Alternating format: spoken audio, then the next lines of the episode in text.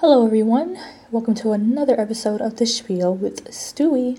I am, of course, your host, Stewie, and today I will boldly address the complex, layered, daunting um, topic that is feminism.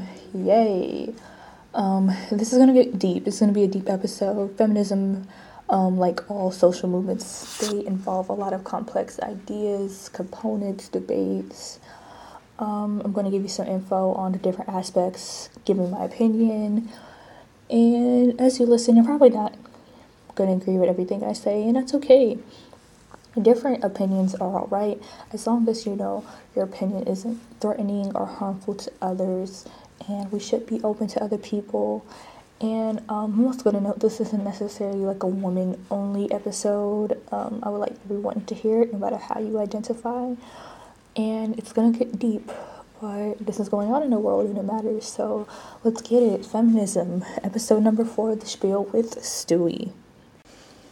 So um to begin most social study courses rarely give us students um, an in-depth history of feminism. You know your average us history um, class is going to mention you know women's involvement in maybe abolition and a temperance movement if you get that deep. But overall, you know, your basic course is like, hey, Susan B. Anthony and some other chicks, you know, working to get women the right to vote. And, you know, what happened. Um, pretty much white women got the right to vote, even though the law didn't specifically discriminate. But we'll get to white women in a sec. So, in general, what's the big idea? What is feminism? Um, because there's a lot of answers and ideas, but I like Webster's definition because it's a good base. And it says that feminism is the theory of political, economical, and social equality of the sexes.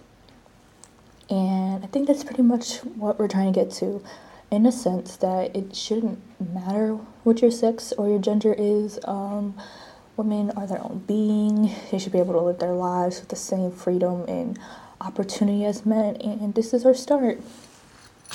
So I think I want to discuss the um, divide, one of the big divides between women um, that more people know about, but the media doesn't really get enough credit, and that is white feminism. Um, this is the mindset where a person fights for the person, their problem, excuse me, but not necessarily in the um, terms of women of color, different backgrounds. This is like, you know, white women talking about their problems that kind of displays some of their privilege, kind of displays, you know, problems that necessarily not most women go through. And ex- an ex- easy example is um, for white women states that um, brown women and Muslim women shouldn't wear hijabs because they feel that it's oppressive. And that's it. Hijabs are oppressive, oppressive. That's a statement. That's something they believe in. And um and you know, it's not really true and it's kind of hard for like, you know, a white woman to talk about something that isn't really in her culture, isn't really in her religion. But and that's it. But you know, she'll make some statement like that that she doesn't know much about, can't relate to, doesn't understand the cultural significance, Besides, you know, boom, just that hijabs are oppressive. Um, religious heterops are oppressive. Women shouldn't be forced to wear. Or they won't even say that they're just oppressive, boom, oppressive. Um, and a better statement to kind of correct this would be um, Muslim women should have the right to choose to wear hijab and should not be forced to wear it or to not wear it by any government. And the problem with white feminism is the um, common ignorance that goes along with it. For example, um, the problem here in the United States is that indigenous women are at higher risk of murders, abuse, and sexual assault, and usually at rates very higher than any other minorities. And you know, instead of focusing on that, you know, the white feminism is like they'll change it to be like, um, well, technically, white women get white women get raped and murdered too, and you know, it's not wrong. No one's denying it, but it's just this whole continuous focus of changing um, the a victim to just themselves. Like, well, we get raped too, we get abused too. No one's denying that. No one's denying that there needs to be some change against women getting raped, but the fact that, you know, indigenous women get raped at higher rates sometimes is that issue. And the reason, the real issue is just white feminism focuses on privilege issues of white women and they don't, um, and just take away from the other issues that other women of color go through. And you know, this is how I feel about it pretty much that um, white women are not the one size fits all represent, representative of women's rights in the struggle. Um, we struggle together, that is always going to be true, but white feminism can be so loud and toxic that is the main reason why women are can be so um, adamant about not calling them feminism. You know, most of your extreme hardcore, you know, kill off men feminists are white women and you know their issues you know they want to they want to some they can be so toxic. They advocates for like almost borderline abuse of men.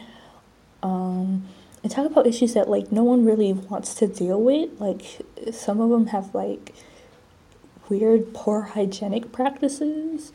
Like oh women shouldn't wear pads or something crazy like that. And um, that's nasty. Women should wear any type of feminine product they should need during their cycle. And it will just be stuff like that that some of these like extremist white women will advocate for. That has like nothing to do with the cause, has nothing to do with the struggle, and it's just distracting overall.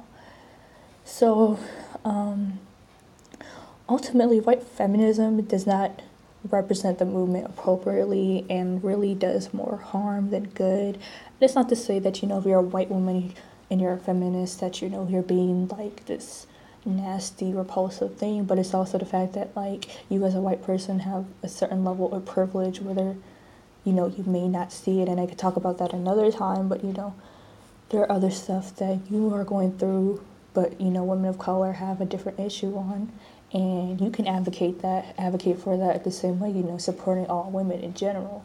So you know it's the white feminist in quotes that is um, destructive in a way compared to a white woman who is a feminist and there is some difference in that i hope you get that from my wording on the um, continuing on on the strong opposing end of feminism it's a group of men who call their quote unquote social movement, menimism. Menimism. Somewhat difficult to say, but we'll get through it. Um, so these uh, believe that women have made their lives miserable and that men have a worse in life. And I think the issue with the majority of these men is that they uh, like they go oppose the problems that men who they claim are they trying to support go through daily. And it's like at the end of the day, you know, they're supporting all these um, centuries of toxic toxic masculinity that's been forced upon them. You know, they enforce this ideal manly standard that society expects of them, and it's doing harm. And before I elaborate, um, I did some research and looked into several of these menemist accounts, and it was disturbing. It really was, you know. Some I have some quotes and I'm going to read. These are some of the posts that I would had found on these accounts. Um, Women who claim to be raped are the ones I wouldn't even touch in the first place. Women use men as objects the same way I do to women. Men gave women the right to vote, so I don't see why they're complaining. And I could go on. And I think just, you know, the issue with this so called menimism is that there isn't really any type of like actual advocating or addressing issues that men go through. And it's usually, not ironically, but interestingly enough, like women are the one who admit that there are issues men face and need to address. And like in common parts in like populated parts of the world, um, male suicide rates are high. And you know, there are victims of male, there are male victims of domestic violence. And you know, these are issues that should be addressed amongst men in this, you know, so called menimist um, group that wants to advocate for their own problems, but it's not. Most of these menimists are the ones who um, make fun of men who, you know, open up about their feelings or their, because, you know, that's weak. or a man whose wife makes more than him because that's pathetic, or a man who is queer and you know that's not manly and he should be ashamed of himself so just in general like actual in real life feminists um, support the toxic masculinity that is you know that impacts men's life and you know women come to the aid during a part of this like feminist move, movement is you know addressing all these layers of masculinity of toxic masculinity that society has frameworked you know based on a man's actions, its income, his appearance, sex life, mental health, emotions. Like, the standard is generically from what society wants us to think is that a man should make more money than his wife. He should internalize his problems to stay tr- tough. He's attractive. He's aggressive and proud, and he has sex with women. These constraints are damaging. And it's still taking time for men to address that, you know, hey, this is something I don't like that's expected of us. This is something we should talk about as men together and like it's not going on because you know if you talk about your problems you're considered weak and then you get disrespected and it's like what's the point of fighting back and this is kind of like the controversy going on now because as people as men speak up about their personal experiences some of them are getting backlashed um, popular example with the actor Terry Crews, he has shared in multiple interviews that um, when he was first came out about his openly about his experience with sexual assault, it was women, and particularly um, black women, that were supportive as he spoke about um, his incident, dealing with it internally, and how it has impacted his career. And um, so the other side of that is that um, men were the ones going after him, you know, calling him disgusting names, making fun of his experience, and overall just not talking about the issues at hand, but you know, heavily expression of victim blaming, victim blaming. And I think that's the thing with feminism that is just so different. It's not just all power to women, but it's also the strong advocacy for you know better mental health for men, making sure male victims of assault and domestic violence and such heal and get justice, and some more support men to break out of the mold. So for me, just observing and knowing what I believe in and seeing what other people believe in, women in feminism is really doing more to support men in their issues, unlike menimists who are just bullies and aren't supporting anything, just shutting one another down. So, um, one of the biggest, most heated debates in politics, um, families, and internally is women's health as it relates to birth control.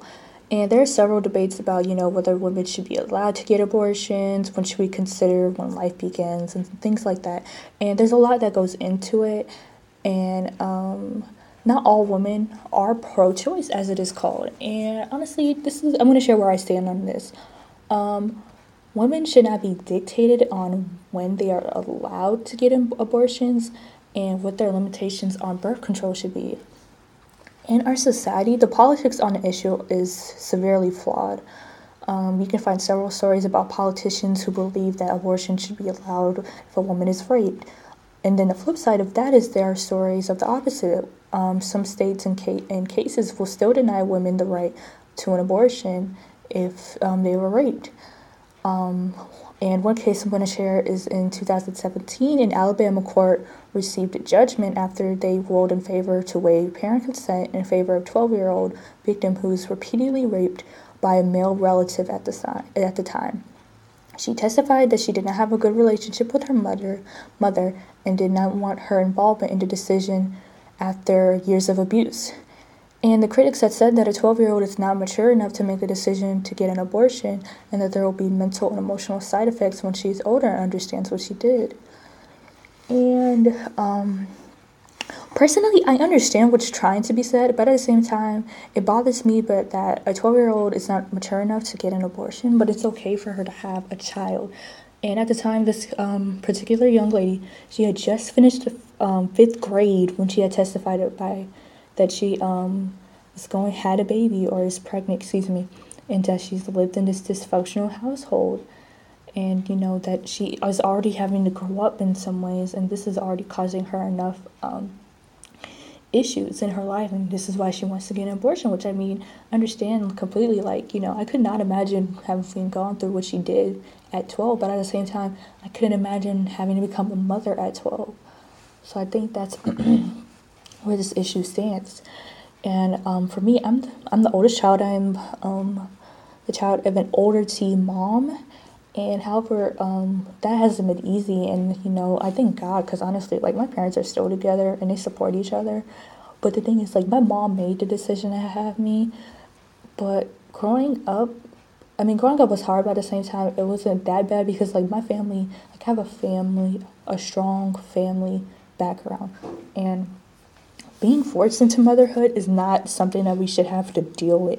And I feel like this idea that, like, we are going to deal with it or you know women should just have the baby it's because like we have this notion in society in the world that women are these natural caregivers and you know we should just have the decision not to have sex like that's the expectation which honestly i personally don't do it myself but like i feel like that's ridiculous to ask people or ask women not to have sex as their form of birth control because um, honestly i feel like you know the idea and what people should really understand about being pro-choice is that it isn't saying that um, a woman is going to get an abortion every single time she ends up being pregnant.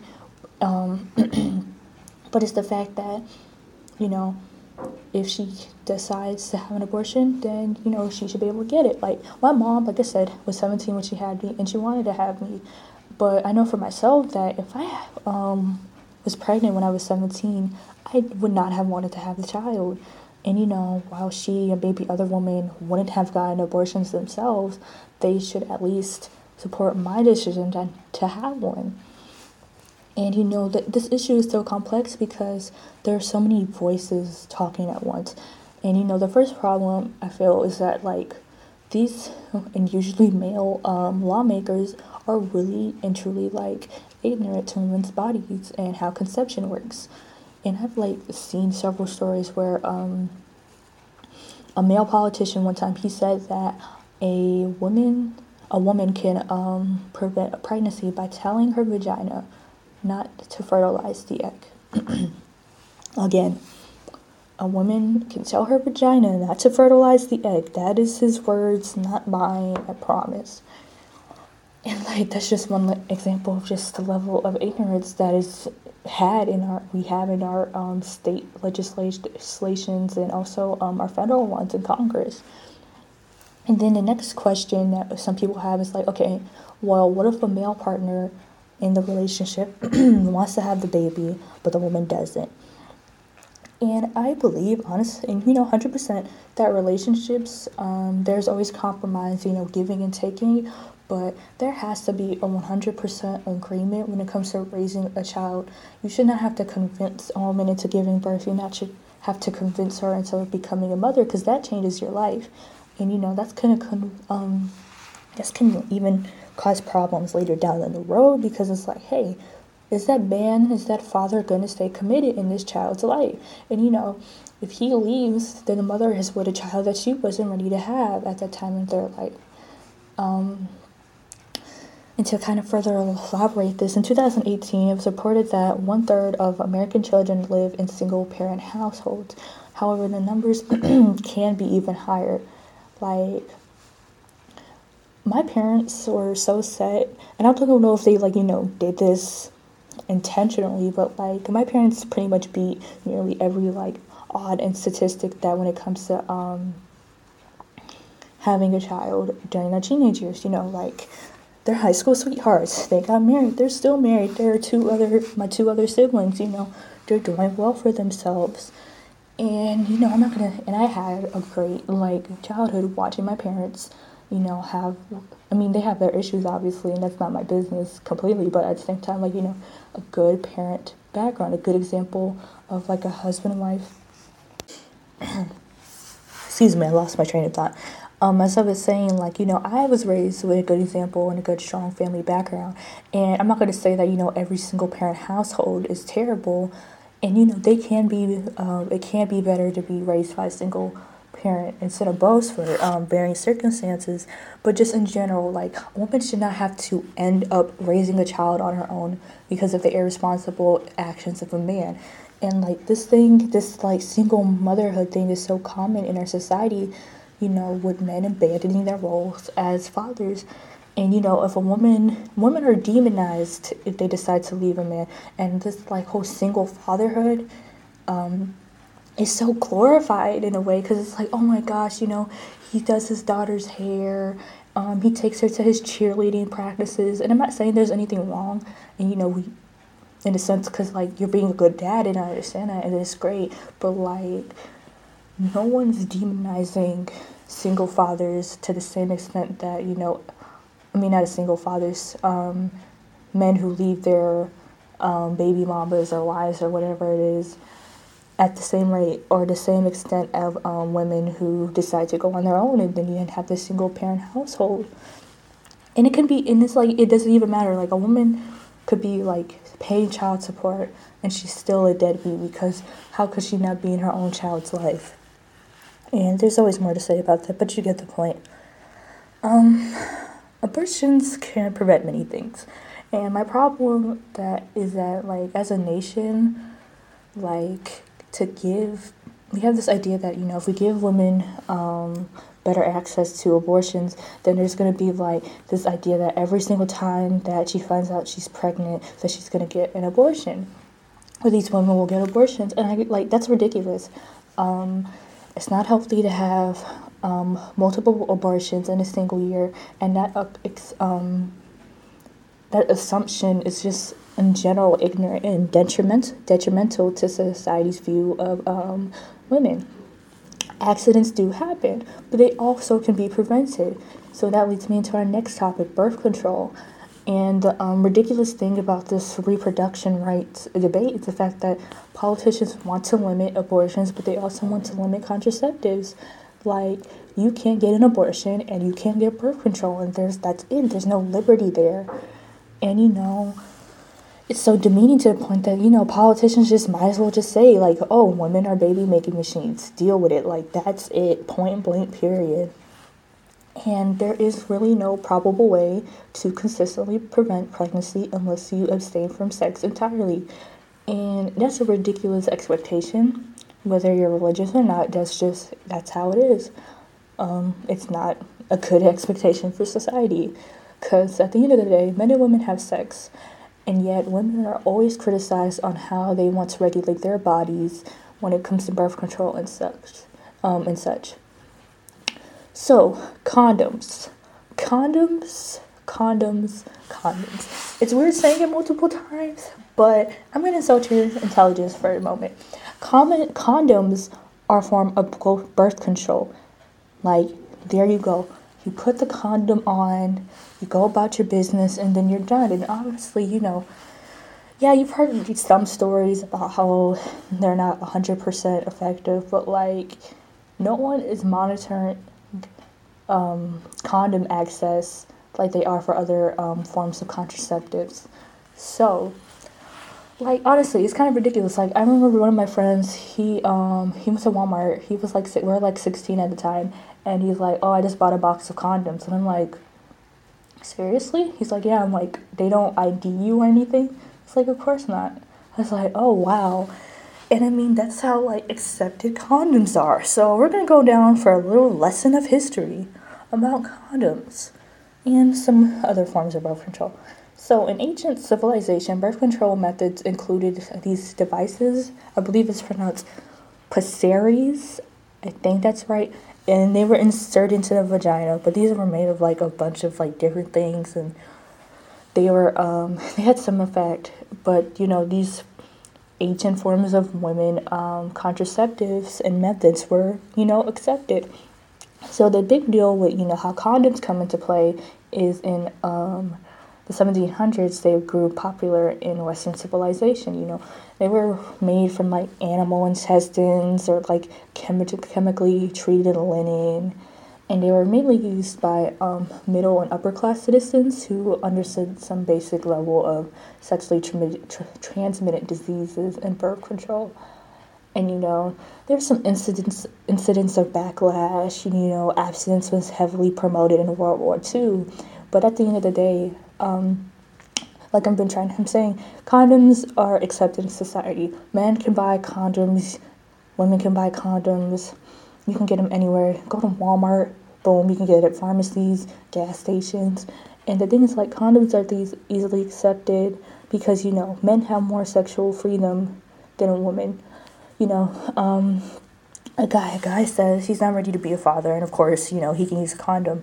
A woman says the same thing. It's like it's some freaking taboo. Like, oh, she should just not have sex. And it just, like, it bothers me because, you know, some of these, like, conservative um, politicians, you know, want women to abstain from sex. But then the other side of it is, like, who are these, like, heterosexual men are supposed to be having sex with if they're abstaining? And, like, these like you know politicians you hate gay people but then like who are your sons and what not supposed to be you know doing their business with women shouldn't be having sex? So for me my goal um, is what i like to believe my um, level-headed feminist um, is women have access to birth control and to not be limited in order to have you know some sexual freedom between men and women you know, women should be able to make the choices for themselves when it comes to being a mother and, you know, able to um, just make their life decisions because, you know, these things impact their goals, their dreams. You know, we have our own struggles and fears, but we are individuals. So, you know, we should let, um, let us live our life. She got her own thing, the independent woman. I actually read the lyrics from the song Miss Independent um, by Ne-Yo, and he actually has like some really good points despite his own personal experience with women, but the song is good. Um, key along from the song, um, the independent woman does not want a man, or she wants a man, but she doesn't need him. And I think as um, women grow in society, whether or not they call themselves feminists um, there is this wave of independency. And it counters the traditional idea that, you know, a woman can get educated and, you know, she can work, but as soon as she marries, she, she should um, stay home and raise the children while her husband is the financial provider. Um, and, you know, there's nothing wrong with the scenario. If you decide to be a stay at home mom because that fits you, then go for it, you know, it's your life. But I feel like this narrative that, you know, that's your ultimate goal as a woman does a lot of harm. Um, as I mentioned before, many people are raised in single mother households, so the majority of this wave of, you know, the independent woman has um, witnessed firsthand the struggles that, you know, their mothers went through. Um, as a woman, I think depending on how your mother handled raising you, you know, if you had siblings or whatnot, kind of dictates the possibility of your future independency, um, at least for a moment. Like, if your mom invested so much of their time and drive into you, then I think you're just naturally inclined to make things work out for on your own. Um, the famous comedian and Renaissance woman Amanda Seales um, in her podcast Small Doses, she goes a little more into depth about the correlation between um, single moms and independent women. So I feel like you should um, um, watch, listen to that episode. It's called Independent Women. Um, I, I can understand her points, but you know, I'm not to repeat them or elaborate them because you know, I didn't grow up in a single mother household. But um, I think our depiction of an independent woman in society is kind of warped and like very contradictory, you know. Um, you go if you watch these, but you know, you watch that horrific Hallmark movie where it's Christmas time and the main character is this highly successful businesswoman who has done well for herself, but like the whole conflict of the entire movie that she's lonely and feels bad because she's single. And I think that's unhealthy and conflicting. Like, there are um, two sides where, you know, people think an independent woman doesn't want a man, and the other side that thinks the independent woman is miserable, even amongst her self made success, because she doesn't have one. And this is getting old. Like, personally, this is just kind of like a male driven narrative that is toxic. Even if a woman says this, like, you know, it's this idea that is put into our heads like I can be happy, be self sustained, and want to be in a relationship, and that's fine. It's just that, like, my happiness in life does not revolve around the fact that I need a man for emotional, financial, mental support. And it's great to have com- companionship, you know, during this journey called life. But I am my own individual. Like, if I have my own business and make seven figures, then that's okay for me to be me. And there are men whose issue with this wave of feminism or, you know, feminine independency is the fact that they don't feel wanted. And again, this is a topic, um, great segment on the Amanda Seales podcast. And for when I lack dating experience for some reason. But um, I just think that, like, the traditional gender roles have made us think, um, people think that a woman will be that emotional supporter and that the man will be like the physical protector and financial provider and like that's really constricting you know? A relationship is a two-way street you know? I scratch your back you scratch mine you know? We rely on each other based on our strengths and that is and not what we are told to do. Um so you know like independency is like self-sustainability in a way that you know you're not seeking validation from someone else like you do what you can and you help who you can, but you're not forced into a role that prevents your happiness. So, you know, in general, ladies, make your coins, take care of yourself, um, help those you can help, and be patient because you know it's your life and you got it. Wrapping up, my final topic today is about intersectional feminism. Um, this topic correlates with what I was first talking about white feminism and its exclusion of other races. Um, to shift focus, I'm going to talk hit a few topics. Um, each of these topics might be a little short because some not everything I have like this deep personal connection to, but you know this is still worth mentioning. So first off, um, disability. People with disabilities um, are people just the same, and even though you hear that our differences don't, you know, our differences don't make us greater, lesser than our fellow man um, it is harder for able bodied people to treat um, people with disabilities the same in a sense. You know, we see it in our behaviors. Like if you crouch down in front of someone in a wheelchair, over enunciate when you speak with someone with hearing disabilities, or simply make that like awkward or sympathetic expression when anyone around, um, when around anyone that has like an obvious physical disability. Um, I have some experience witnessing people with disabilities um, uh, in a bit. Um, my great uncle was blind, and there was a deaf ministry um, at my church, or is a deaf ministry. They're still current and you know doing their thing. Um, I think our issues when it comes to disabled women um, tie in what our expectations of a woman's ability and self image. Like, there just isn't much exposure to disabled women and how they are still simply women. You know, like this was somewhat, you know, um, what's the word? Brought up, you know, the movie Soul Surfer, and the which tells the story of um, Bethany Hamilton, and she's the surfer who had lost um, her arm in a shark attack, and the book and the movie received positive feedback and i do believe it's important for you know young girls and kids alike to um, understand that there is a comeback after such an event. But um, not everyone has been attacked by sharks you know like there are acquired disabilities from accidents illnesses but you know there are also disabilities that people are born with and it is harder in a sense for women uh, because in the media, you know, there's already such a rigid like idea of the ideal woman for like able-bodied women, and little representation of women with disabilities, you know, who live normal lives and aren't like internally miserable. Um, another thing, I will encourage you um, go Google the Rollettes. They are a um, women's um, wheelchair dance group that participates in competitions, and you know they speak about their lives. So I hope um, watching would this in their stories and their videos would provide some insight into what I'm kind of talking about. So like what am I really trying to say? Um women with disabilities are still women and still need to be represented and celebrated not only as some like triumphant sob story that you know this person beat the odds but like a person who has a who has problems outside of their physical physical being and you know needs resolutions along other women. So um moving on this one's going to be a little touchy for some um but yeah i'm going to talk about it. Transgender women.